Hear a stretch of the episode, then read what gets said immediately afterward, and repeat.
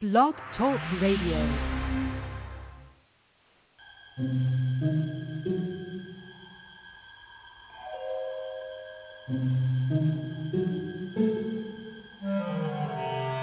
Archangels, ghosts, and Bigfoot. Oh my. It's just another night for Supernatural Girls. Real stories, real answers to life's biggest supernatural mysteries. And now for another exciting interview with paranormal experts from this world and others. Here's your host, paranormal researcher Patricia Baker on the one, the only Supernatural Girls.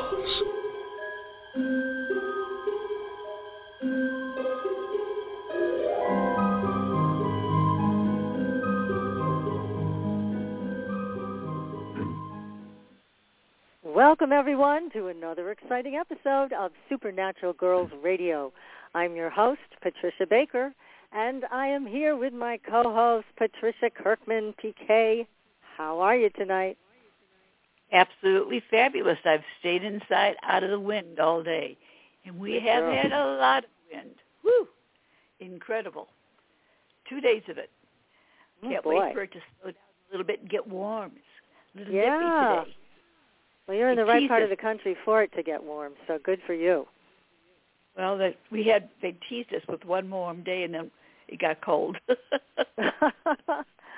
I know. That's We had a fair. couple days of warm weather up here in New England, and now it's going back down into the 20s overnight. So, anyways, but spring is here, so happy to receive the spring. Yeah. Yay! that is for sure. That is for sure. We need the warm crazy. weather. My bones need the warm weather.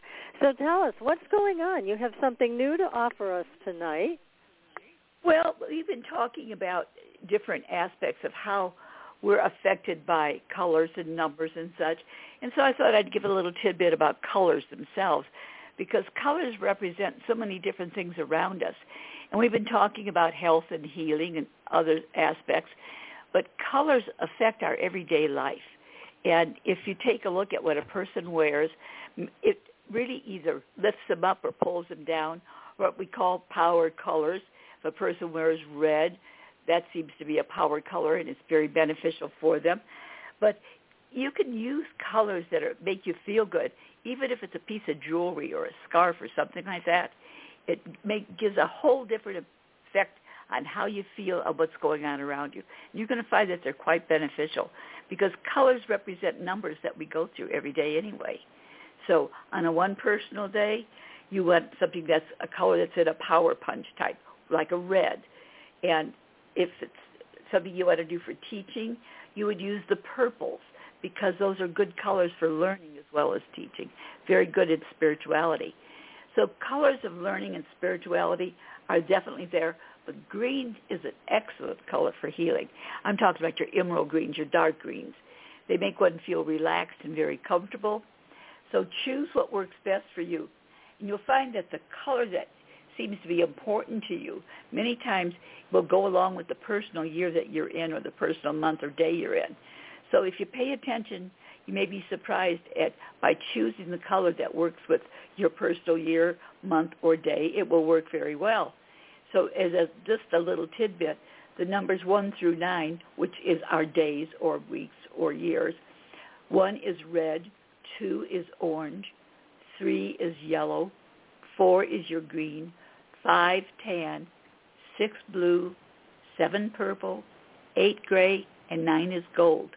So I'm going to put those on my web page so that they'll be handy for those that are interested. Oh, But you'll find that- terrific. It makes a big difference of how you feel during a, diff- a specific day. So if you feel down and want some help, use the red. Never hurts. Yeah, that's great. And your website is patriciakirkman.com. And everybody can also reach PK uh, just from our website at supernaturalgirls.com. You can shoot her an email with any questions you have about colors and or numbers. So, Definitely. As usual, we have great stories on our Facebook page. Oh, all we're kinds doing of that. UFO reports. Oh my God! And you, PK, tell me about the Pentagon report that is coming out on June 1st. That was ordered, I believe, by right. President Trump. And we are very excited to see that, aren't we? I think that's going to be very interesting, providing the powers that be don't change our minds. yeah, exactly right. Exactly uh, right. So that'll be fun it. to see what they come Yeah. up with and how they explain this on June Yeah, and they first. just said again, one of the stations that uh, the UFO information is to be made known to us on the first of June. So we will Yeah. see. We'll see. We're all waiting with bated breath. plane ticket, a ride. they might just show up. Who knows? We're waiting for that mass landing. As long as it's friendly, we're we're there for it, right? Definitely, definitely. So I I also wanted to share. Uh, we've been getting some great feedback with the Grabovoi number sequences we've been giving out, and people have been requesting more of the money sequences. So I put Mhm. together two things for everybody tonight. But first, I want to share a story with you that was told to me by someone who used the immediate flow of money sequence, and she was supposed to get a very large bonus, but her boss called her into the office and said, "Hey, I don't think anybody's going to get a bonus. I'm sorry to tell you. I'm not sure that anybody's going to get one this year." So she was working with this number sequence that we announced, and I have to tell you what happened. She got her bonus, and it was double the amount. Good so, for her. Good for her is right. And how I think about these numbers as I've delved more into this, it's more like a source code. So it's a whole other way of communicating, kind of bypasses some of your own limited thinking, and it puts you right in touch with source energy. So tonight I'm going to share that code again since it's been requested Okay. numerous times. so for immediate flow of money, the number is four two six four nine nine. So again, I should have said the number sequences. Here it is again: four two six four nine nine. Now, how you work with that is write it on a piece of paper. You can put it on a post-it note so it's on your computer screen. If you work with a computer, you're looking at it all day. Or you can put it under your pillow or in your wallet. You can also think the number in your mind. If you catch your mind running away with itself, not thinking productive thoughts, you can just use this number instead. And here's another one. This is a bonus number for everybody. It's a good luck talisman number. So if you would like good luck, you want to work with this one. It's a longer sequence. Eight one seven two one nine seven three eight. And again, that's eight one seven two one nine seven three eight. So have fun with it. It's uh, these numbers are a lot of fun to work with. You're actually giving yourself a break from your normal crazy thoughts to just think of numbers anyways. So it can't hurt. Give it a try and be sure to let us know if you have success. So, fun stuff. Tonight Good deal. we have, yeah, it's great stuff. Oh, and I have one more thing to announce. Next week, we are going to have Dr. Robert Weber on the show, and we're going to be broadcasting at noon instead of our normal time because Dr. Weber is in Germany, and he is on the leading edge of health technology. We are going to be talking with him about his inventions. There is a laser IV that is absolutely incredible in its scope and what it can do. A laser watch. There is also a treatment for the brain. Um, he has many, many different technologies, and they are all researched very thoroughly, and they're being used in Europe. They're now being used in the U.S. You may not have heard about them yet, so we're bringing him to you. Don't miss the show. Tonight we have an incredible guest. We are so honored to have this man with us. His name is Ralph Blumenthal, and he is the author of a great book that both PK and I just read this week called The Believer, Alien Encounters, Hard Science, and the Passion of John Mack.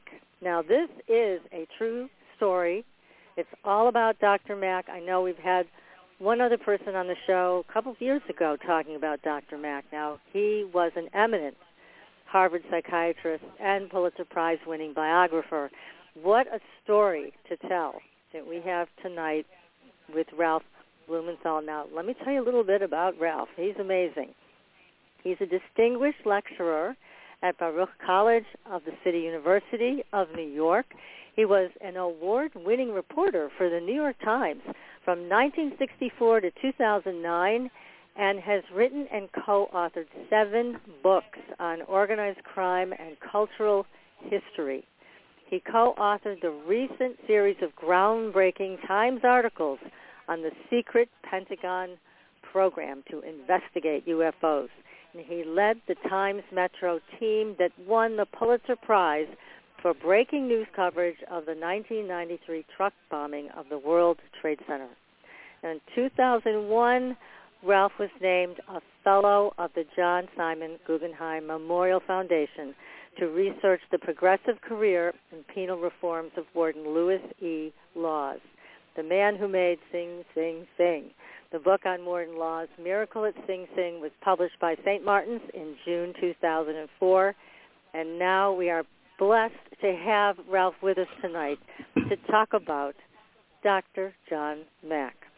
Ralph, welcome to the show. Thank you, Patricia. Great introduction. I really appreciate it. Well, it's a Well- thrill for us to have you here. Definitely. Well, it's a pleasure to, to be with your listeners and to talk about John Mack. Well, how did you get interested in Dr. Mack? What was it that, that brought you to his door?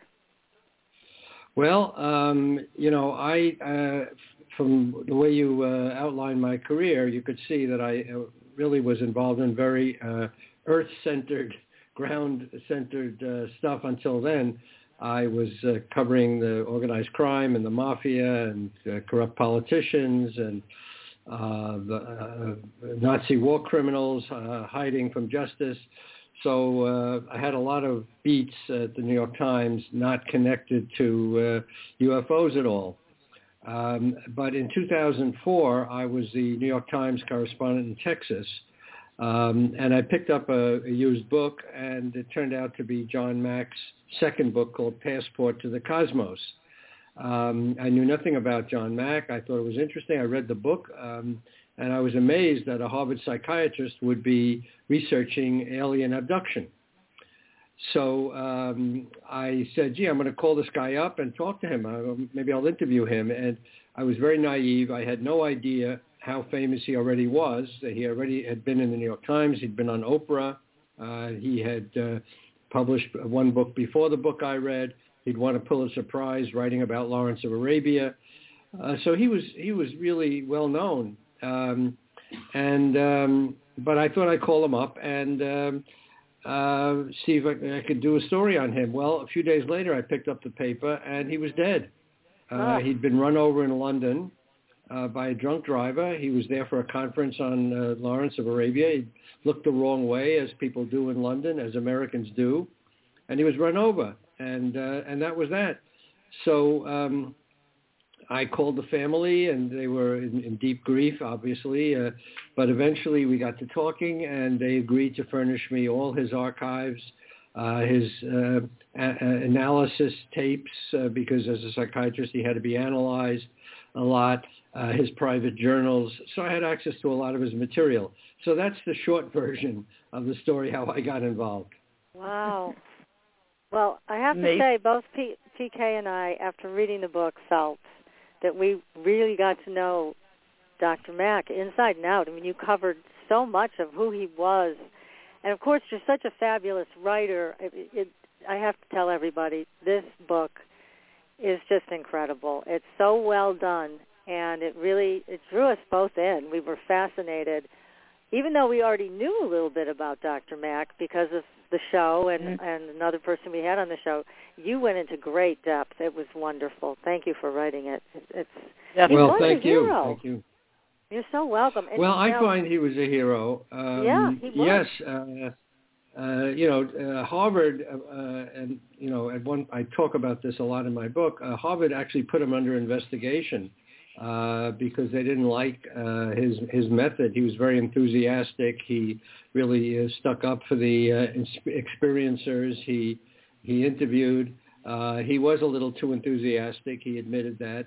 Uh, he was passionate.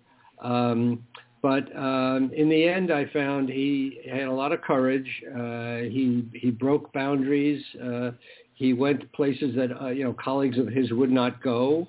Uh, he he subjected himself to a lot of ridicule.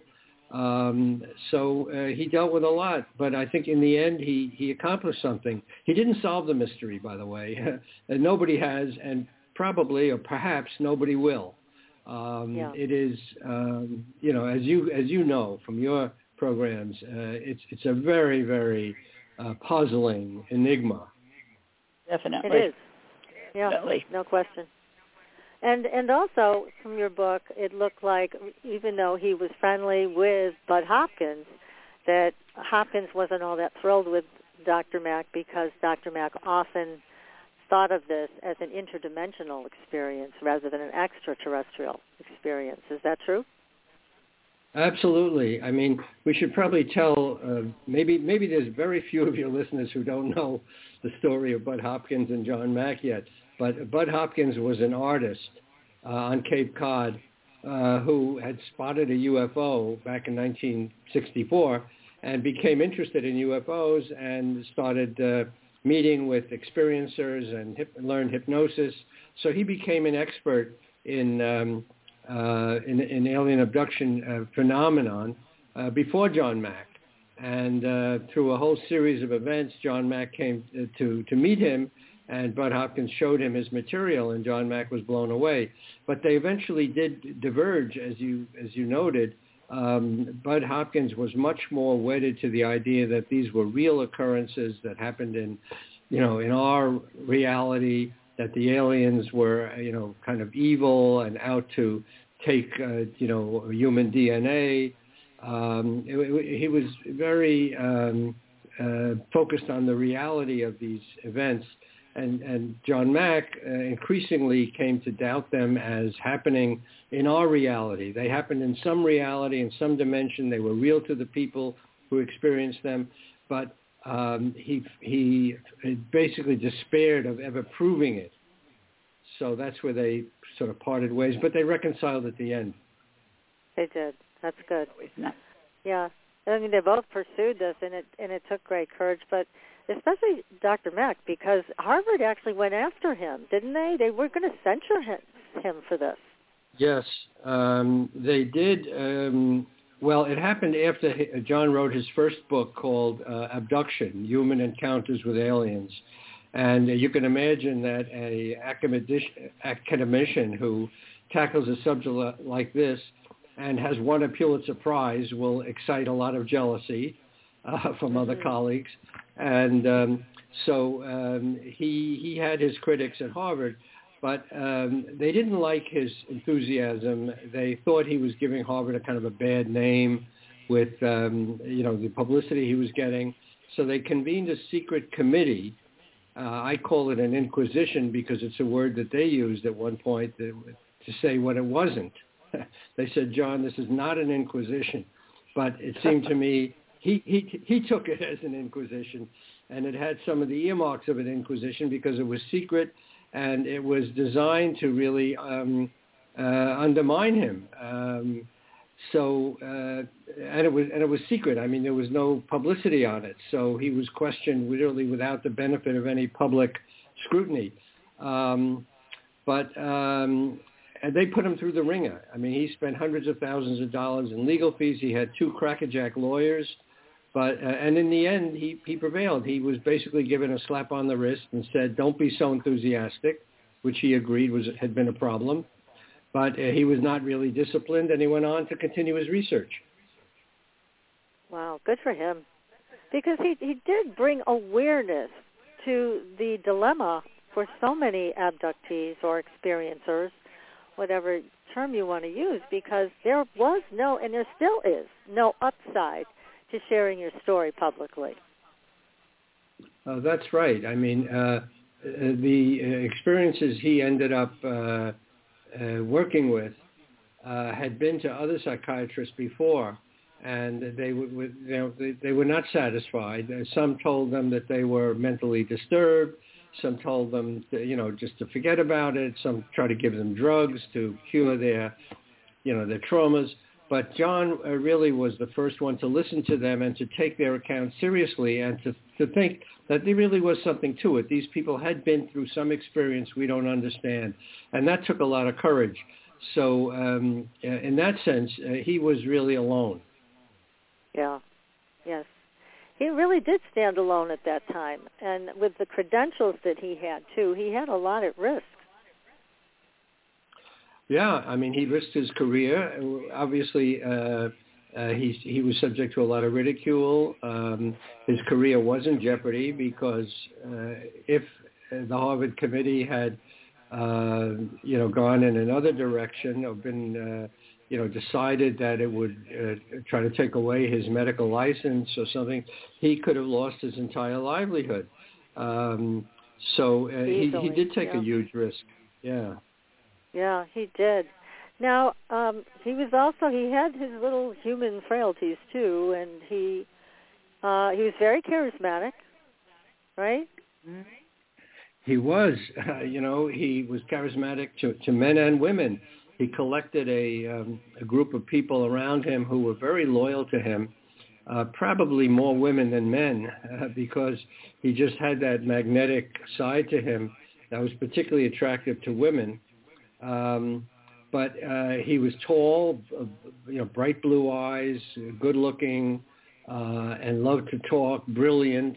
You know, all the things that would be attractive to, to both men and women. And um, um, he, uh, and you're right, he had his frailties, which I point out in the book, because he was a human being. He wasn't a god.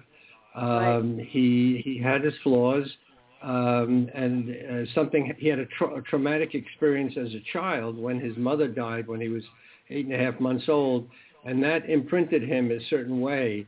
Uh, he was always searching for something, and in some cases he was searching for, you know, romance outside his marriage, uh, which which you know came to haunt him. And he had a, a loving wife, Sally, who put up with a lot. He was very devoted to her, but um, he um, uh, he was always searching for something that he couldn't find, and that found expression, of course, in his search for you know uh, intelligence in the universe. Right, and his marriage ultimately didn't survive. It it was intact for some time, but then it came to an end. Yeah, right? he was married uh, for 30 years. I mean, it lasted a long time, and as I said, um, he was not a, the kind of guy who skulks around and cheats on his wife secretly.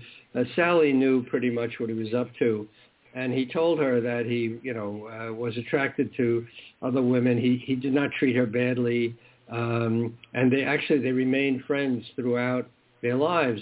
And uh, she supported him uh, right to the end. I had an interview with her shortly before she died of cancer, and she was very supportive of, of John and uh, respected his work.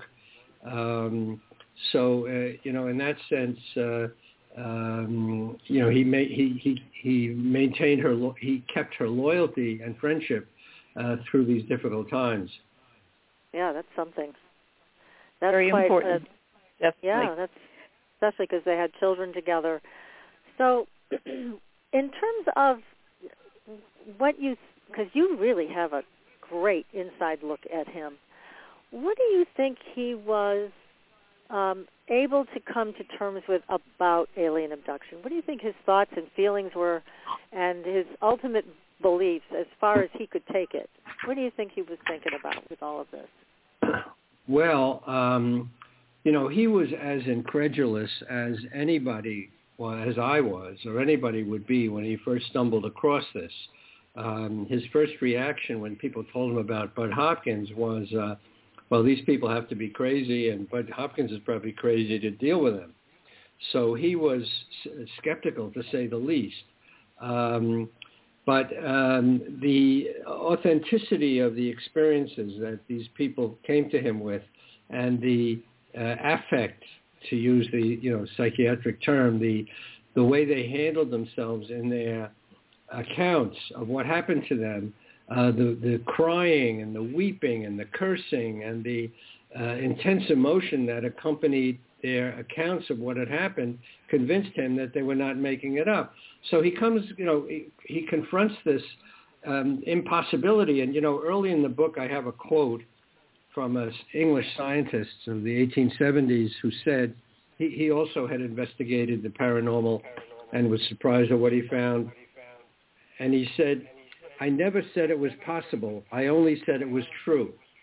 oh my. That's a great quote, right? Great. And, quote. and uh, you know, John Mack found the same thing. He said, this is impossible, what these people are saying. It, it cannot be true.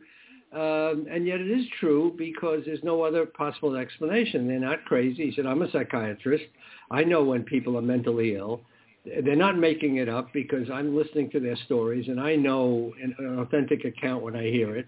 Um, there was fragmentary evidence um, that remained very hard to um, uh, explain. That some of these people had scars on their body they couldn't uh, remember ever getting. Um, so there were uh, you know some damage to the foliage outside where UFO UFO reported uh, to have landed, and most interestingly, um, there were children as young as two years old who you know told stories like you know little man take me up in the sky. Um, and these children these young children were not reading books about ufos they were not going to the movies. Um, all they knew is what you know they what had happened to them or so they thought.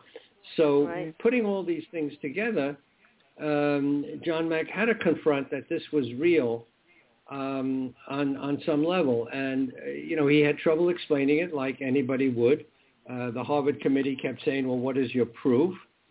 And he said, I really don't have the kind of proof you're looking for. I don't have an ashtray from a UFO. Um, uh, but um, uh, but uh, you know, putting all these pieces together, you ask, you know, how he ended up. I think he he definitely believed that something real had happened to these people uh, that he couldn't explain. hmm Yeah, I know there's a lot of discussion today about is it interdimensional or is it uh, extra, you know, otherworldly, and why can't it be both? I mean, that's that's been our thought all along. Why can't it be both? Yes, Anything absolutely that is right. so and John Mack said the same thing. Right. yeah, Uh, Ex- why, why does it, he he would? s- I think you took that those words exactly from John Mack's mouth because he would always say, "Why does it have to be one or the other? Why can't Right. it be both?" hmm Um,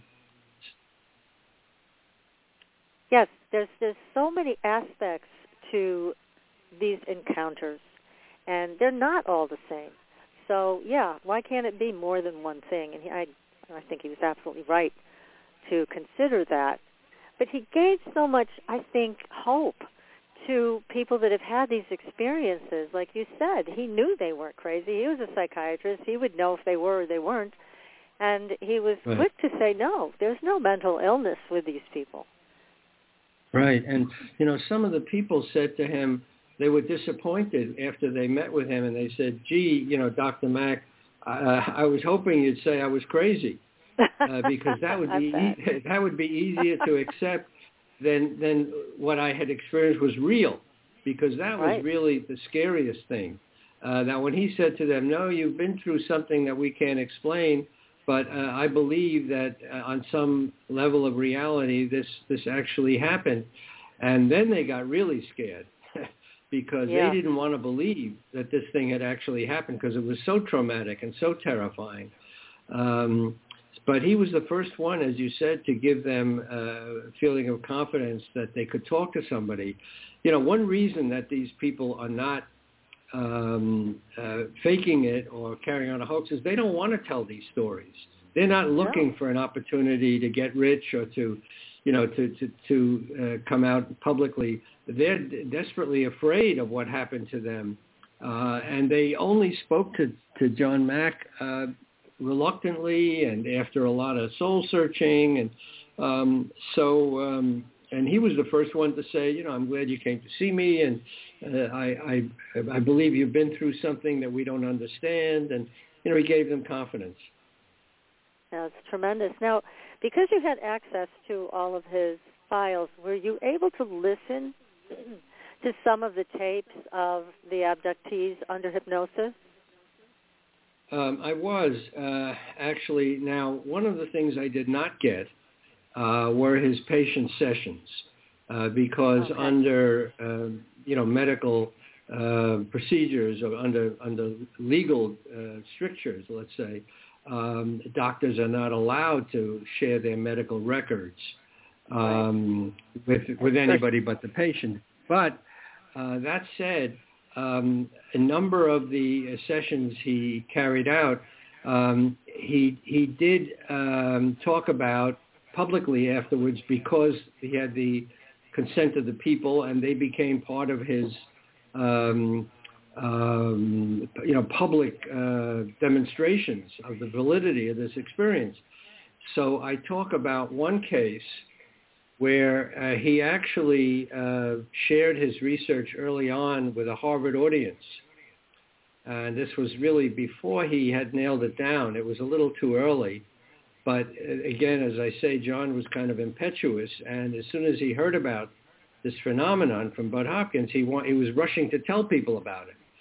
So one of the things he did was he, he gave a lecture at Harvard um, where he had an experiencer who agreed to appear with him um, and he had uh, another experiencer on tape um, uh, during a session with him. He did not identify her by, by her full name, but she was explain. She was not explaining. She was going through this horrible ordeal of having her pregnancy removed by alien beings. It, Right. although that's how she remembered it. And she was crying and screaming and cursing and you can't do this. And um, she, she was feeling, you know, weeping. And, um, and anyway, John played this tape for the Harvard audience and it was hair raising. I listened to it. Um, and uh, it is uh, frightening to hear her recount. He, she's reliving the experience, actually. Um, so uh, to answer your question, I, I did hear quite a number of these tapes, and some of the experiences went on programs uh, like Oprah with John, and they told their stories themselves.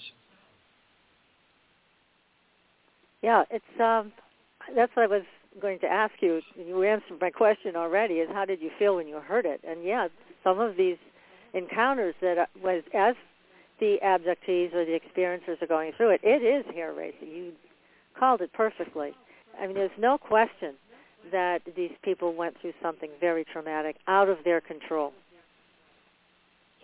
Right. Now, there is another aspect to this that's important uh, because, uh, uh, granted, the experiences were often uh, extremely traumatic when uh, women had their eggs taken, for example, and men had sperm taken on the ships, and um, they had all kinds of medical examinations done, which were terrifying.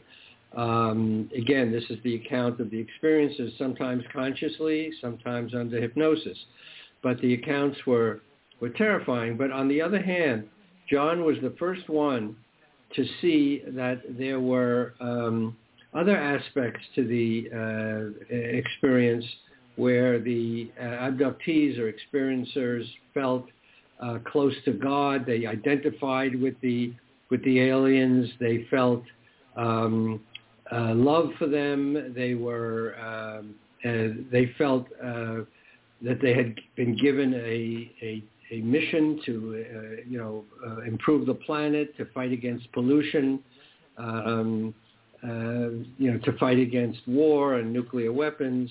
Um, so they felt that they had been given a task many of them said afterwards. So it wasn't just trauma.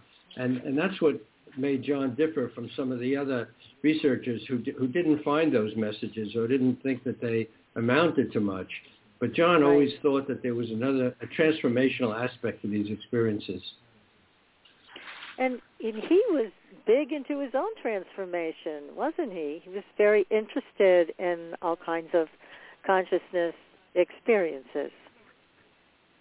Yeah, I mean, he was the least likely to, uh, you know, to, to end up where he ended up. I mean, he, he made a point of saying he was brought up in a secular German Jewish household. His parents were both professors. They were not interested in spiritual things particularly or superstition. Um, uh, they were very materialistic about, you know, science uh, being the explanation for everything. Um, and um, through a series of steps, um, uh, John became more spiritual, and at the end, he was really open to experiences. He, uh, you know, he went. Uh, it wasn't just alien abduction that was interesting him. He was uh, into um, um, the Holy Grail legend. He was into uh, Viking runes telling the future from these Viking stones. He was into uh, crop circles he investigated, and ultimately uh, uh, life after death. Uh, he was very interested in what happens after death.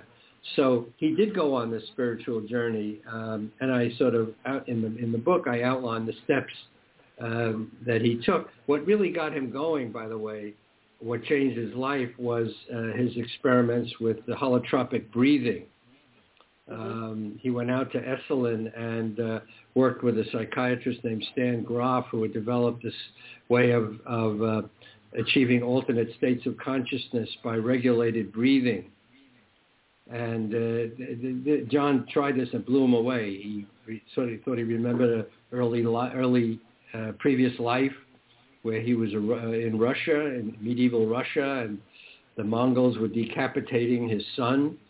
He thought he remembered wow. that, or at least that, that kind of memory came to him. And he remembered how awful he felt when his mother uh, died suddenly at eight and a half months, and he remembered being in the birth canal and being pushed out, and you know all these things came to him, um, or so he thought. I mean, this is his account of, of what he re- what he remembered going through with the breathing. And yeah. um, I have a quote in the book uh, that um, I always liked. He said, um, um, he said the, the uh, you know, ex- experiment, breathing experiments in Esalen put a hole in my psyche and the UFOs flew in. Oh, that's good. that's good. So there you go. yeah. Well, I'm familiar with that breathe, kind of breathing, the holotropic breathing, because when I was a therapist, we used it, and uh, at that time it was renamed rebirthing. So oh, people had yeah. amazing, yeah, amazing experiences with holotropic breathing, I I saw tremendous things happen uh, with that encounter and, with breathing, and people would actually remember their birth, or, like you said, it's what they think right. is happening. But I've also had experiences of people doing that kind of breathing, and the room fills up with anesthesia. Come to find out, if huh. you look at the person's birth records, you will see that the mother had tremendous amounts of anesthesia throughout the birth oh process. So huh. yeah, there's a lot a lot to that, and it's it's amazing. He was uh, as fascinated by it as actually as we were. It was it's a pretty powerful technique. You just have to have the right people to work with when you're doing it. Right. But um, just that he, he really was ahead of his time in so many ways, and and what you describe is a very strong leader, but with a heart. I mean, he really had a big yeah, heart, he, didn't he? He really did, and uh, I mean, he started. I have a section on his early career and how he distinguished himself to his uh, Harvard colleagues. And one of the things he did early on was he helped establish uh, mental health care in Cambridge, which was then a kind of a, a backwater of Boston, down and out, really downtrodden place, very poor, with no mental health services, no services for the poor. And he established an outpost of uh, Harvard Medical School in Cambridge, and I have a section there where he um, really a, a woman came in who was disheveled and mentally ill, and she wanted uh, uh, electric shock therapy. She was in awful shape, and he talked her down, and he uh, you know, reached out to her, made contact with her, and everybody was, you know, slack-jawed watching him, uh, you know, make contact with her and uh, um, it just turned her into a different person. Uh, I mean, it was just an amazing demonstration. He had that quality, which uh, he used in his own family. He had three sons, and mm-hmm. uh, the, the sons, you know, were getting into all kinds of mischief and ganging up on each other and fighting, and and he would um, study his own sons and uh, try to understand what was going on. He wrote a, a long paper on his sons. Um, and um, he just uh, really was very good with people. He had great people skills, which, as you know, is in short supply in medicine. It certainly is. Very true. Goodness. So he was very unique, and now his his death. You you've written you wrote about that obviously and what happened as as you described. He he was killed by a drunken driver. But there was another story I have to ask you about. And I don't know if it's true, but it was told to us that there was another man in London with the same name who was also hit by a driver. They didn't say a drunk driver, just a driver, and who was also killed. Have you heard that? You know, I heard it, but uh, I pretty much debunk that because I mean maybe it's possible. I, I don't know all the history in the whole world of every John Mack, you know, who might have gotten run over. But uh, the idea that he was in any way singled out, uh, I pretty much, uh, you know, uh, knocked down because I I went through the police reports very carefully um, and studied the witness accounts of the accident, and I know who ran him over. Um, Oh, okay. It was a, a, ch- a charity worker who had had too much to drink, and he was examined at great length afterwards. Um, the Mack family, actually, the sons uh, spoke up for him that he shouldn't be um, uh, jailed afterwards because they felt so compassionate for him. He was just a poor soul who, uh, you know, John Mack stepped in front of his car and and was killed. So uh, uh, there there was not anything I could find to the story that that he was singled out. Um, but there were uh, paranormal experiences surrounding his death, which I talk about in the book. Yeah, Uh, tell us a few of those. Those are fascinating. Those are real fun. um, Yeah. Well, there's one story. Uh, one story. um, one story I tell. John had a an associate at Harvard um, named Wesley Boyd, a younger man who listened to his lectures and became a great um, follower of John's. And John was very supportive of him. And um, when John went off to London to the um, uh, Lawrence Conference, um, this this uh, fellow, this other fellow, Wesley Boyd, went off to um, Russia on a conference. His wife was speaking. His wife was also a doctor. And while he was in Russia, he was in a cab, and he looked out of the cab and he saw a guy getting run over. Uh, and the cab driver, his cab driver, you know, didn't stop, just kept going. But some, you know, he, he just saw it out of the corner of his eye that some other driver ran over somebody in the street, ran him right down. And he, he was very disturbed at having seen this. Uh, and later, it turned out it was about the time John was run over in, in London. Oh my. Um, and that's what freaked out Wesley Boyd later. Uh, you know, was there a connection between the two in terms of, you know, some, you know, what Carl Jung would call a synchronicity? Or, I mean, what, what was behind that? Um, so that was one very strange thing. Um, And then um, at the end of the book, I say uh, there's some stories I heard uh, after uh, from people that after he died, John Mack appeared to them. And I said, I make a whole point of saying, look, I'm not vouching for these stories the way I vouch for other things in the book. These are these are anecdotal stories of people who claim to have seen, you know, John Mack appear to them after he died, but they're valid only in that uh, these people. It was a powerful experience for these people. Right. So um, I tell the story if you want to hear, you know, one of these Yeah. stories. Please, Um, Definitely. Uh. Okay. Um, so John had gone on a, a crop circle trip uh, shortly, be, a few months before he died. He went to England and he investigated crop circles, and he felt very uh, close. I mean, he thought they were very real. Um, he felt the tremendous energy coming out of them. Uh, he thought they were not man-made; that they must have been made by uh, some other force in the universe. Um, so he, um, so. Um, he'd gone on this trip with a number of co- colleagues, and uh, after he was run over and, and killed, uh, one of the women who was on the crop circle trip with him said she had a dream. Um, and in the dream, John Mack appeared to her, and um, he said, um, uh, "Hi, you know, let's go to lunch." And she said, "Well, you know you're dead." And he said, "Of course." So they go into a restaurant and they're sitting on a banquette and he's wearing a short sleeve shirt which he often wore kind of a uh, you know short dorky short sleeve shirt and their arms touched on the banquette this woman and john and she felt tremendous heat emanate, emanating from his body. And she said, John, you're burning me. And he said, that's so you'll know I'm real. Ooh. Great.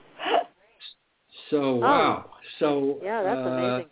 You know that uh, that's one story, and there were others, and and maybe the best one of all I used to end the book. I hope there's not a spoiler alert, but um, uh, I'm not giving anything away, really. I'm kidding.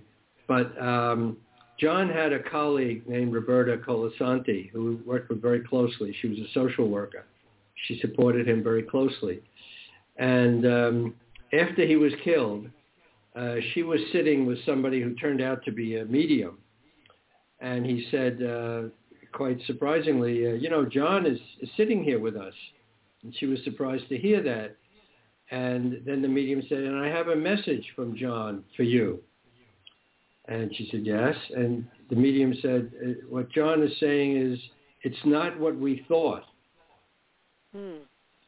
So she's saying, wow, it's not what we thought. What, what is not what we thought?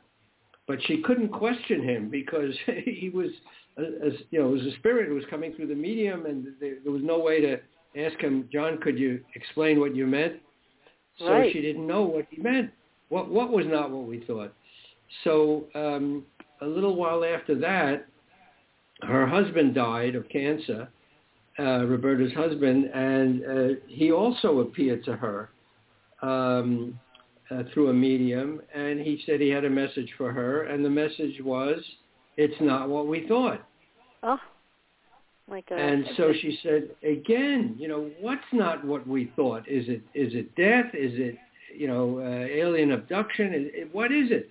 But she she again she couldn't question, you know, the the statement. There was no way to get get an amplification. So I end the book on that ambiguity. You know, what is anything what we thought? yeah, good question. Yeah, I mean, uh, it, it, it's a mystery, uh, but um, you know what I like to say is that at least through this whole experience of writing the book and, and all of John's uh, investigations, I think we've made some progress in in in what is not uh, what, what we can say this experience is not. Yes. And it's not mental illness. It's not insanity. It's not delusions. It's not uh, the madness of crowds. It's not uh, fabrications. It's not hoaxes. By and large, I mean, yes, there have been hoaxes, one of which I talk about in my book. Uh, but all these accounts of people from all corners of the world, all walks of life, um, have a consistency to them uh, that argues for some kind of authenticity. So we know what it isn't. We don't know what it is, but we know what it isn't, and that I think is is progress. It really is. I agree. I think it is progress, and again, you've made a, a beautiful, uh, a beautiful case here for people to consider that. And again, I want to tell everybody the name of the book again is The Believer: Alien Encounters, Hard Science, and the Passion of John Mack. Now, in your book, you say that John wouldn't have liked that title. Why is that? Yeah, I've, I've uh, actually gotten some pushback from uh, uh, friends of his, uh, which I entirely understand, um, until I explain it to them. Uh, because, uh, as you know, uh, believer is a kind of uh, pejorative description of people.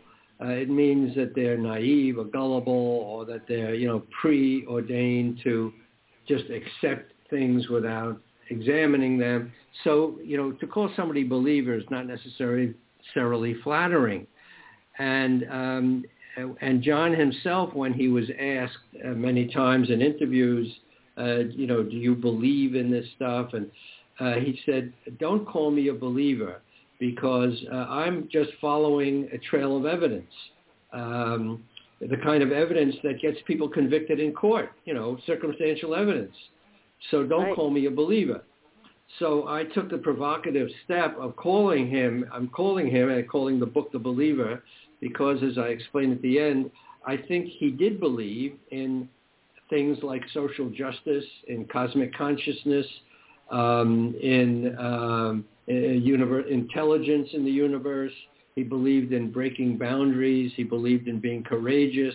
you know, he believed all these things that helped him cope with um, the ridicule that he was facing. So I said, in that sense, he was a believer. And uh, and then I say, um, um, you know, Joseph Campbell's uh, hero's journey had specific steps. Um, the hero, it starts with a call to adventure. The hero is called on a task that he doesn't want to go on, like Jonah in the Bible. You know, Mhm. God sends him on a, on a mission he doesn't want to go, but he finally is persuaded to go against his better judgment. He goes. He has a lot of adventures. He risks his life. Um, he goes through, you know, hair-raising encounters, and then he triumphs and comes back with a gift for humanity. And the gift in this case, I think, is, is the knowledge that he brought, uh, you know, humanity of, of what he had investigated and what he had found. Um, and, and then I take the opportunity to say, uh, you know, we, right, uh, you know, torment us, you know, these stories of abduction and they, you know, they may fly circles around our aircraft and do what we can't do. But uh, in the end, it's, it's human beings who investigate encounters, human beings like John Mack. Um, Right. So, you know, let's hear it, let's hear it for us humans, you know. Uh, uh, That's so right. I think, uh, so I'd say, you know, John was human. I mean, human in many ways. He had his flaws like all humans, but uh, he really uh, was the best of the human species. He really was. He took a stand for what he believed in. He helped a lot of people. He opened up a lot of minds. He took on Harvard and won. And Yes. my goodness, just an amazing person. and And um, you know, the the um, at the end of his life, he was interested in the ultimate mis. I mean, I guess uh, when you think about it, there's two great mysteries in the universe. Uh, the two greatest mysteries. And one is, are we alone? And the other is, what happens after we die? I mean, those are the two biggies. right. So, um, and maybe the biggest one of all is what happens after we die because uh, that concerns everybody and everybody's worried about it. And whether we're alone in the universe would be nice to know, but it's not quite as important as what's going to happen to me when I die. That's right. So, so he was very interested in that, and that was his last um, project. He was writing a book on Elizabeth Targ, uh, who was the daughter of uh, Russell Targ, the Russell. remote viewer, you know, the great, uh, he had a CIA contract to study paranormal uh, powers. And, uh, and Elizabeth, his daughter, was uh, equally gifted, and um, she was investigating the power of prayer. Uh, brilliant woman. Um, and she developed the same kind of cancer she was um, investigate, uh, you know, tr- uh, investigating. She was investigating uh, glioblastomas, and she developed Oh. the same kind of cancer. I mean, what are the Oh, chances no. of that?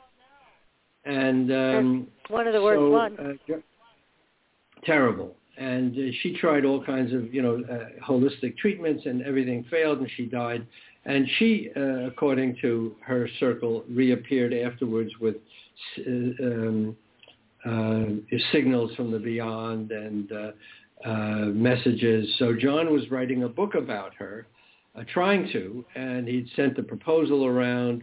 Um, and by the way, you know, um, uh, her her mother, her brother was um, Bobby, um, um, the chess prodigy, Bobby Fischer. Um, chess, the chess genius, and uh, Yeah. her mother, yeah, um, her mother, um, Elizabeth's mother and Russell's first wife, was the one who taught Bobby Fischer chess. oh my goodness. Oh my goodness. yeah, so she came from quite a royal, you know, psychic royalty. She Um, sure did. But John, uh, so John was writing this book about her, uh, which he was trying to sell right when he went to London and got run over. Uh, Um, so uh, he was investigating life after death himself, uh, which makes these stories of his, you know, reappearance um, after he died so much more uh, interesting and funny. Can you prove it? You know, is there any proof of this? Of course not. Um, but you listen to the stories uh, that are told by people around John, and um, uh, and they are as extraordinary as the experiences stories. Right, they are. They are definitely. Well, let me ask you also, Ralph, because you were part of a team that went on a uh, went out on a big ledge here. In my opinion, I think this was great because you reported on the secret Pentagon program to investigate UFOs. How did that come Yeah. about? It came about. Uh, it was completely independent of the book. I was working on the book in 2017, uh, but quite independently of that, uh, Leslie Kean, a colleague of mine, a writer who's written a wonderful book about UFOs, and now she has a six-part uh, Netflix series called Surviving Death, which is on Netflix. Oh. Netflix. She That's wrote a good one, She too. wrote a book. Yeah, Surviving Death. So she's been. Uh, she was a UFO investigative jour- investigative journalist investigating UFOs, and more recently she was investigating um, uh, afterlife experiences. Anyway, uh, so she was a colleague of mine, and she heard about um, a, uh, a Pentagon office that was secretly investigating UFOs. So she went down to Washington and uh, met a, a guy who turned out to be Lou Elizondo, who was the head of this office, and he told her and a few other people uh, that he was resigning. Uh, well, that he had been the head of a P- Pentagon office called ATIP, Advanced Aerospace Threat Identification Program. It was a secret Pentagon program to investigate UFOs, uh, founded in 2007 with $22 million from Harry Reid, uh, Senate Majority Leader. Um, that he had been running this office for you know 10 years or so, and he was resigning because he wasn't getting enough support from the government. so Leslie heard about all this and she confirmed it with him and, and other people. And we had a great story. She came back and we went to the New York Times and said, wow, you know, nobody knows about this Pentagon office. It's secret, but not only does it exist, but the, the head of it is resigning. And uh, by the way, they have videos of Navy uh, pilots encountering objects. Right, So they sure do. that, you know, uh, you know, we had the videos uh, that we put out on the New York Times website. We had the story of the Pentagon uh, office. We had Lou Elizondo's account. So uh, it, I must say it was, it was a great story. I mean, um, and the Times editors uh, who were very supportive. Uh, um, after we came in with everybody was on the record. There were no anonymous sources. I mean, this was not, you know, see, you know. Um, first of all, the program was not classified, so we did not break any laws to disclose it. It was not Mhm. uh, top secret. It was um, it was in the public domain, but it just wasn't known. If it had been classified, we would have had a lot more trouble, you know, telling Oh, the yeah. story because we would have, you know, risked. Anyway, luckily, it was not a classified program. Um, although some of the things they were dealing with are classified, and we haven't been able to get our hands on that. Um, but we knew that they that they had documented these encounters, which was really interesting. We had the Navy videos, and um, so the Times said, "Sure, we'll put it on the front page on a Sunday." It caused a you know got a huge reaction, um, and we followed it up with some other stories that you know amplified on on it. Uh, that we interviewed some of the pilots on the record who encountered these things, some of which were going in the water, by the way. Um, they operate underwater Yes. as well as in the Uh-huh. sky, Mm-hmm. as you know. Yes, we um, do. So uh, yeah, um, so uh, yeah, so that's been a, a great chapter, and you know, Leslie and I are continuing reporting. We're looking for you know new information, and uh, we're uh, we're on it. So you're still looking at digging further into this then? Oh yeah, Oh, yeah. that's There's a lot wonderful. to there's a lot to say. Yeah, there's a lot to say, but um, it's difficult because, as, as I said, a lot of the material is is classified. Um, and uh, people don't want to talk. People who are on active duty in the military do not want to talk. But what what is positive, what is good, I must say, is that for the first time now, uh, the, the, the military has put out the word to uh, Navy pilots and Air Force pilots that you're not going to jeopardize your career if you report these incidents. Mm-hmm. Um, you know, you used to be that you, um, the, the word was out: do not report, you know, UFO sightings. You'll you'll have to go to the you know the, the uh, psychiatrist. Right. Uh, um, yeah. But now and it won't uh, be they John are. Mack. You know, it won't be John Mack. Um, it'll end your career. They basically said this will end your military career. But now, and and by the way, uh, um, um, commercial airline pilots were told the same thing. You know, do not report these sightings because uh, your license will be pulled. Oh. And they was wow. and they were they were sighting these things all the time. I mean, commercial pilots. If you talk to them privately, they'll say, "Oh, we see these things all the time. We encounter these things, and we don't know what they are." Um, yeah. So They're anyway, flying above them, now below the, them, and faster. Yeah. Yeah. Now uh, the well, remember the incident about two weeks ago, three weeks ago, American Airlines yes. pilot over Mexico. Right. Um, uh-huh. Yep. He he calls down to the ground and he says, "Are you guys uh, firing off missiles down there?" No. Why? oh, one just flew over us. uh, right. So.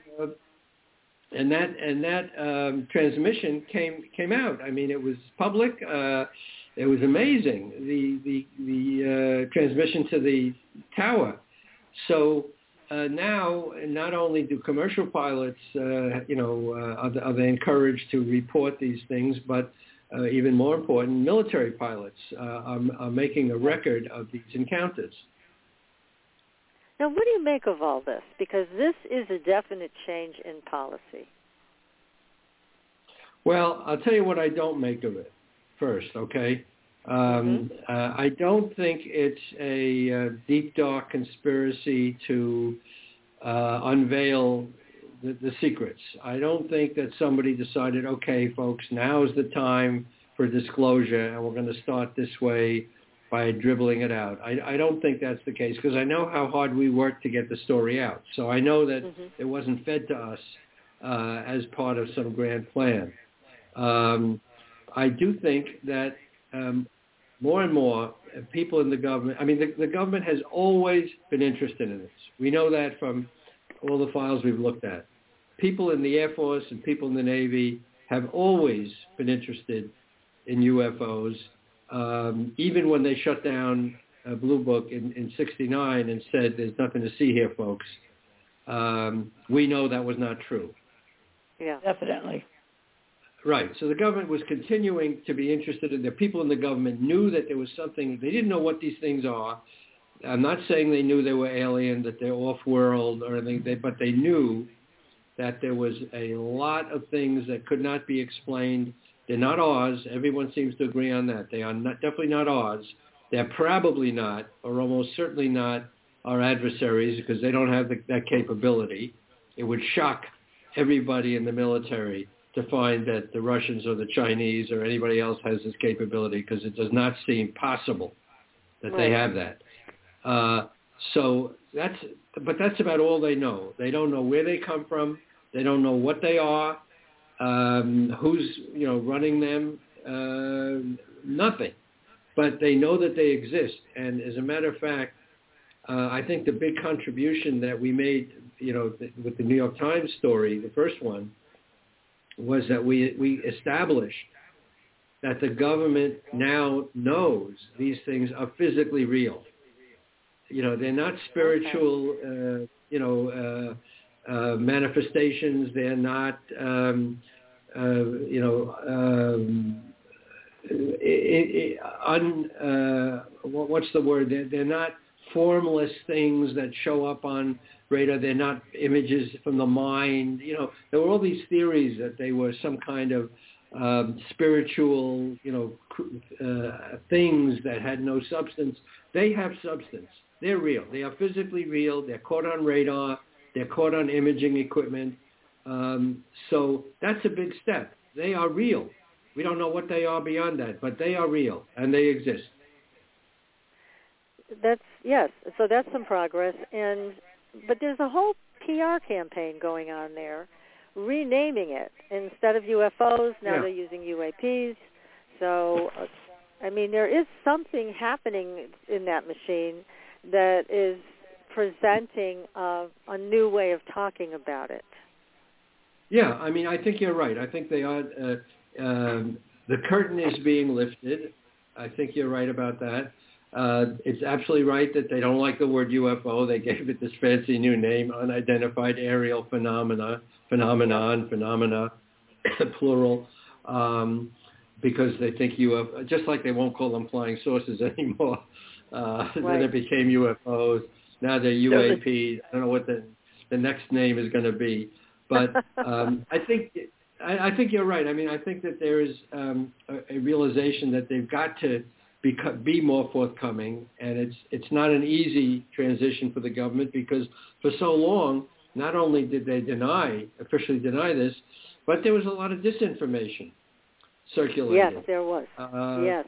the government put out a lot of false reports and uh, uh, you know we know documents have been falsified so that they're partly true and partly fake by our own government um, Uh-huh. to throw people off the track um, and it makes it very difficult for researchers because you come up with a document and it looks authentic and it has all the markings of official you know documents and yet we're, we're now told that well there were different things written into it to mislead people. So Mhm. it completely casts a cloud over this field and all the wonderful researchers who dug out these documents and said this proves this, this proves that, uh, now uh, are clouded by doubt. Right. Yeah, there there's there is a lot. I guess the cloud is the best way to to describe it, and it's a dark cloud because a lot of experiencers even that have come forward have been affected in a very negative Right. way by by different disinformation techniques. Right. So that's been very unfortunate for for all of us because we've missed a lot of information due to that technique that Right. they've People been have been using for so many discredited. years. Yeah. Yeah, you're right. People have been discredited and um, it's very hard to separate truth from fantasy, so it all looks phony. And um, if the government had been helpful in the beginning, uh, I think it would have been a lot different. But um, for you know whatever reasons, the government decided this was a big threat. The American people could not be trusted with this information. Uh, we got to muddy the waters, and uh, as a result, we're we're in a fog. Yeah, we we still are to some degree, but I know uh, one of the guests that we had on the show was an ex FBI guy, and and he said at this point he was told that uh, they're not going to deny any of this anymore because too many people have cell phones with cameras. So Exactly. it's Exactly. just overwhelming. Yeah, because you know people post them on social media. Here's the UFO I saw last night, etc. Yeah. And there's no way that the government can manage and keep a lid on all of that anymore. Everything's right, so and that's very different. Yeah, I mean that's very different from what John Mack contended with. I mean, remember, uh, a lot of his research goes back to the very beginnings of uh, of the internet and social media. So Yeah. it wasn't that popular to have you know cell phones and cameras. And actually, people who try to take pictures, uh, they set up trip wires in their bedrooms uh, to catch you know the aliens at work. And for some reason, um, uh, they, they never could. I mean, all these the photograph the photographic evidence is very thin. Um, it's it's not robust, as John Mack kept saying. It's very fragmentary. It's it's um, um, less than what anybody would want in terms of you know actual photographic proof. UFOs are different. I mean, UFOs have been photographed. They've been you know captured on film um, to a much greater degree than uh, alien beings. They just are not good pictures of alien beings, and Right, all the that's- things that have come out are are just uh, you know uh, the alien autopsy and all that stuff uh, are just not convincing enough to to, to real scientists. Yes, exactly. Now, and when you were digging through this story about the Pentagon program, was there anything that you saw that you thought was really unusual, remarkable, or anything that, that really startled you? Well, I don't want to talk about it too much because we're still looking, but there are Okay. many aspects to this um, that uh, are. I mean, there's questions about materials, for example. You know, what does the government have? Um, you know, where is it? Uh, you know, how much is it? I mean, that's obviously one question, and, and all that stuff is highly classified. It's very hard to get, but uh, that's really as far as I want to go. Um, Okay. w- you know, where we're going in the future on this is, is something I'm not comfortable discussing. I understand. I had to ask though. Breaking news, you know. Right. You're not so different from John Mack because you are in uncharted waters here. And actually in the book you talk about how your families kind of crossed paths in certain ways. Yeah, you know that, that um, really interesting. Uh, I early on came across the concept of synchronicities. Uh, you know these strange connections between seemingly random events, um, and um, it kept coming up in, in this book. Uh, for example, uh, I was a student at City College of New York when John Mack's father was a professor there. I knew his Wow. name. I didn't have him for a course. He was a professor of English. I was an English major. So he was there. Um, and um, so that was one thing. Uh, next, uh, um, John, when John Mack's mother died when he was eight and a half months old, his father remarried shortly afterwards, and he remarried a woman um, who became a, a professor uh, and a pretty well-known economist. And, and now that I'm at Baruch College working in the archives, I'm a distinguished lecturer there, and I work in the archives on historical collections. Uh, one day, not long ago, I came across a file uh, marked with uh, John Mack's mother's name, Ruth Mack, uh, his Wow. stepmother. Um, she had done uh, some research, and it, it found its way into a collection I was archiving. So, you know, uh, what are the chances of that? Yeah. And then um, I was trying to track down a cousin of John Mack's uh, because I needed family uh, history and biography, which I couldn't get from his papers. I needed some personal stories about, you know, grow, his growing up and all that. So I was searching for a cousin of his. I searched all over, and I found him across the street where I was living. he was living in the next in the next building. Um, Oh, my and I went goodness. over, you know, I, crossed the street and went over to meet him. Um, and he told me stuff. And by the way, this is an interesting story. This cousin, um, uh, who was related to John Mack's birth mother, um, oh my uh, God. uh, that, that, that family uh, developed Rheingold beer. So the famous beer in New York, you know, my beer is Rheingold, the dry beer. You know, if you're a certain age, you know that jingle. That was a very Yeah. famous. It was the number one beer in New York. Uh, that family, John Mack's mother's family, uh, developed Rheingold beer, Oh, and um, uh, they came, it was a pretty prominent family. So um, all that stuff, sort of, you know, these connections kept coming up, and it made me think that um, once again, uh, I realized that um, uh, writers don't choose their books; the, the books choose the writer. Oh, Uh, I think there's something, you know, very Zen-like going on that, you know, writers don't sit around saying, what will be the topic of my next book? Something happens that sort of pushes the book into their consciousness. And just like I came across that book by, you know, Passport, to the Con- Passport to the Cosmos, just like I came across that book in Texas that got me started on John Mack when I was, you know, I wasn't thinking of doing another book. I, you know, uh, I wasn't thinking of UFOs, nothing but this you know sort of impinged on my on my world suddenly so that's what happens Well, again, you you are uh, similar to him because he took on Harvard, but you took on the mafia. I mean, you both share a sense Which of is the most dangerous.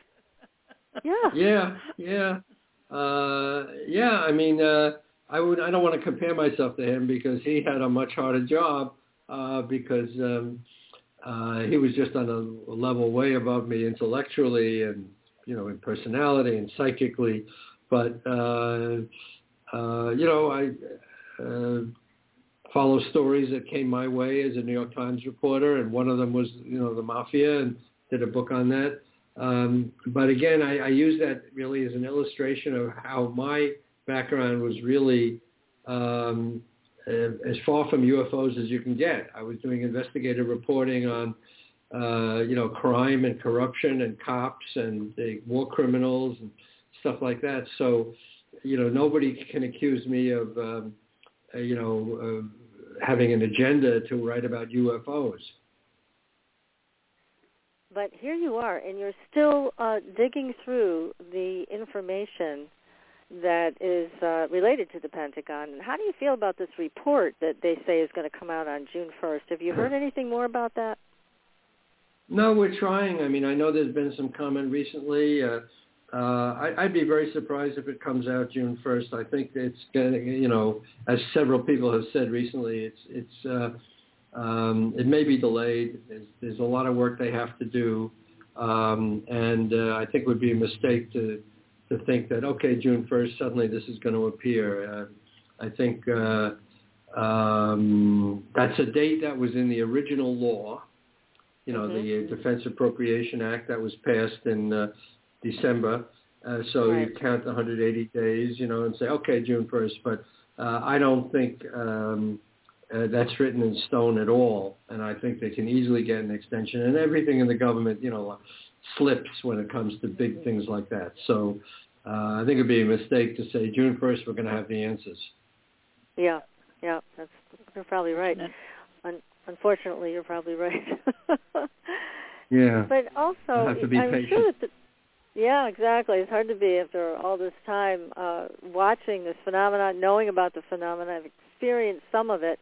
Now, what about you? Have you seen a UFO? Have you had any personal experience with this? Uh, good question. Uh, no, I have not. Um, I have, like John Mack, uh, he never saw a UFO. He never went through an abduction. Um, and he said he was a little disappointed because he was hearing so much about these experiences. He was dying to, you know, see it firsthand. But these things don't appear to the people who want it to, to, to appear to. As a matter of fact, that's one of the interesting things about this phenomenon that um, it, appears to some, or it happens or appears to some people and not to other people.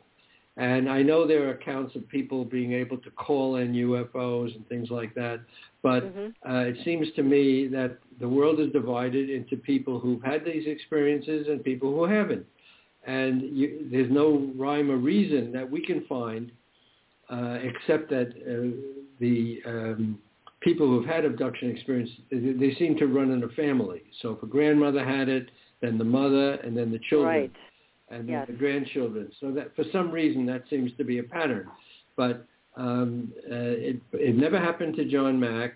Uh, he never saw a UFO. Neither have I.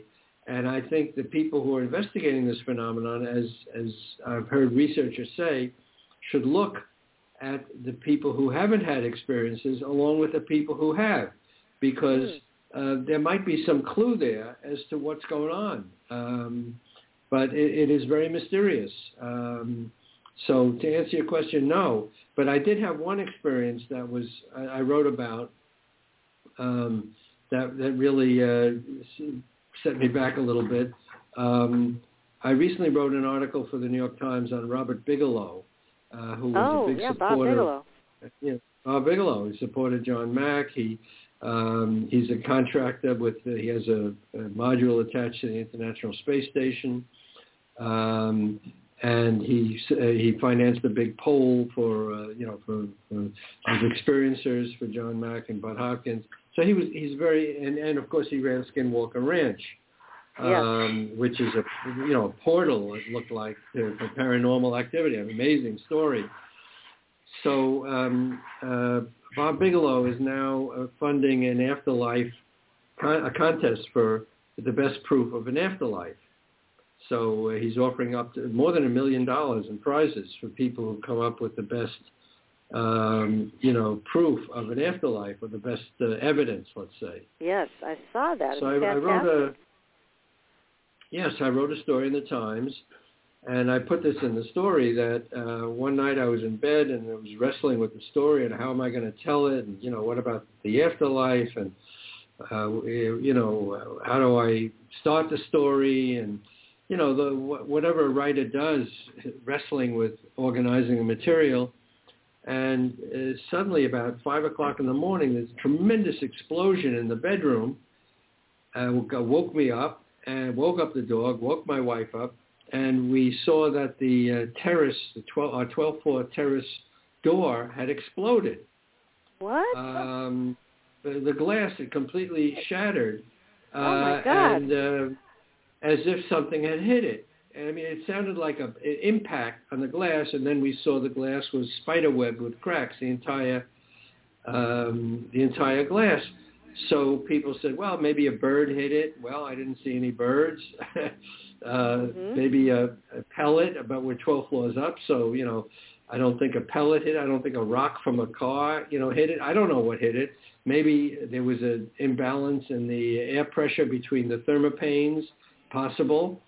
Uh, I don't know, uh, but uh, it, it struck me as a very strange experience, and it got my attention. oh, um, I can't even imagine. So, Gosh, waking up to that. Uh, it was very loud. It really was loud. It was like a, a, a giant hand had slammed the window. Um, and again, uh, it could have been just uh, you know pressure building between the panes that I didn't realize it. But it, happened to choose the time when I was working on this article and, and agonizing over it five o'clock in the morning. So, um, you know, I don't want to make too much of it, but it, it, it was real. It happened, and I don't know why. Certainly cause for thought. Yeah. Yeah. Gosh, yeah. it's very startling. Um, so you never did find out what caused it then? No, no. I mean, you know, the guy came to fix the paint. Said, yeah, sometimes it happens, you know, but um, I don't know. Uh, you know, I, I spent enough time with, you know, John Mack's uh, story and the experiences to know that uh, it's a strange world. There are things that uh, are not easily explained. Um, uh, I don't believe that uh, you know the, we live in a totally three three dimensional universe. That's it. You know, everything is uh, everything that exists we can see, smell, taste, touch. You know, uh, that right. I think that there are things out there that we don't understand. Physics is always coming up with uh, new finds, new particles. We don't know what makes up 95% of the universe. Um, we don't know all the laws of the universe. We don't know how the universe started.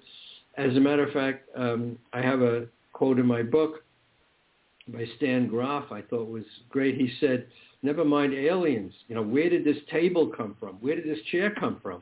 Where did anything come from? right. yes. when you start to think about it, you know, why are we here? Um, oh, so, uh, yeah. Yeah, I love that. That's fantastic. I love that. That's great. Just, just yeah. wonderful. Now, did have you ever had a chance to interview Bob Bigelow? Because it's it's rumored that he has some alien technology in his buildings there in Nevada. Well, I, I did, you know, for this um, uh, afterlife story. I did. I did interview him, uh, and there's certain things he'll. You know, I'll tell you a funny thing. In the article that I wrote, you'll see the quote. I asked him a question. Uh, I forgot about what, but one of the many paranormal things he's working on, and he said, there are some things I'll talk about and there's some things I won't talk about. yeah. So uh, when you ask him about certain things, I mean, uh, uh, you know, he was a contractor for uh, for the government. Uh, he he did a lot of research. Uh, he won't talk about a lot of stuff. Um, you know, he's not he he's not an arm of the government. He's not um, subject to FOIA requests. Uh, um, the the uh, Skinwalker stuff is, is out there. I mean, there was a great film, a great book by George Knapp and and and, and Colm Kelleher. Uh, yes, yes, that is extraordinary yes. story. I mean, Skinwalker is, is really one of the great mysteries of all time. Um, but so I don't know. I'd like to know Bob Bigelow's secrets. Uh, yeah, he's he's really he's really on the cutting edge with a lot of things, and I really respect what he's doing and how he handles a lot of things with the press. Because in his 60 Minutes interview, I it really, yeah. I'm sure that you know that moment, right? What I'm talking about here, when the reporter yeah, said something about where are yeah. they or whatever, and he said they're right under your noses. I was like, good for you, Bob. No, he makes no bone. And, and and she said, uh, uh, "Aren't you afraid of uh, of coming out and you know saying that you believe in aliens?" And he said, uh, "No, I don't care." Right. Um, so uh, no, he's been very uh, honest about that, and uh, um, yeah, I'm always troubled by the question. You know, what do you believe? Do you believe this? Do you believe that? And when people ask, "Do you believe in UFOs?" Uh, that that I think is a silly question because UFOs exist. You don't believe in them like you know. Do you believe in God? I mean, it's like saying, "Do you believe in the moon?" Um, do you believe in, Yes. in, in do you believe Right. you believe in the ocean? Uh, I There. mean, UFOs are there. We don't Yeah. know what they are, but objects are there. So, um, and that's a little different from aliens because we don't have the same level of verification of, of, about alien life. No, we don't. And but these kinds of things, do they keep you up at night? Do you do you think about your own theories when it comes to this? Well, um, I guess it doesn't keep me up at night. I have a lot, a lot of things to think about, very earthbound things like other, other stories I want to work on and things like that. But uh, it does. I mean, the, the whole subject haunts me for sure, and I think John Mack's work haunts me, and I think um, the fact that uh, no one has been able to um, really come to grips with this mystery uh, is, uh, you know, never leaves me alone. I mean, I, I always think about that. Um, I, I think the chances that we'll resolve these questions, you know, soon, uh, not likely. Um, and it's that is very troubling because these these issues are are haunting, and yet we'll we may never know. Yeah, we may not. I mean, here are these things flying around in our skies, performing maneuvers that we can barely even imagine. So there's Right. no way we can even come close with our technology with what they are doing. Right. So yeah, it's and I I really like how you you bring this up that it's like believing in the ocean or the moon. It, that's exactly right. And all these people that are still skeptical, I don't get it. But Yeah, I mean UFOs are just the name itself shows, uh, uh, you know, uh, how easy it is to acknowledge what they are. They are unidentified. We don't have That's to say right. what they are. Yes. But the fact that there are unidentified things flying around, that is a given. yes, you can't question that anymore. We just can't. Yeah, no, that's ridiculous. And you know, the the people who, including a Harvard, a very famous Harvard uh, uh, astronomer named Donald Menzel, uh, who was an eminent astronomer early in Mack's career in the 50s, wrote a book debunking UFOs. Um, I mean, they went to extraordinary lengths to find so-called natural explanations for, for UFOs, that they're car reflections of car headlights or atmospheric inversions or balloons. gas. I mean, yeah.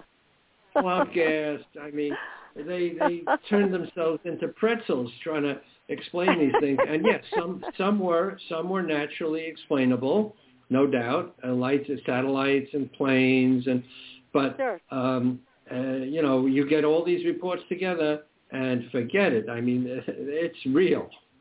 That's right. Oh my goodness. Well, Ralph, thank you so much for joining us for a wonderful evening. And again, the name of the book, you guys got to go out and get it and read it. There is so much in this book.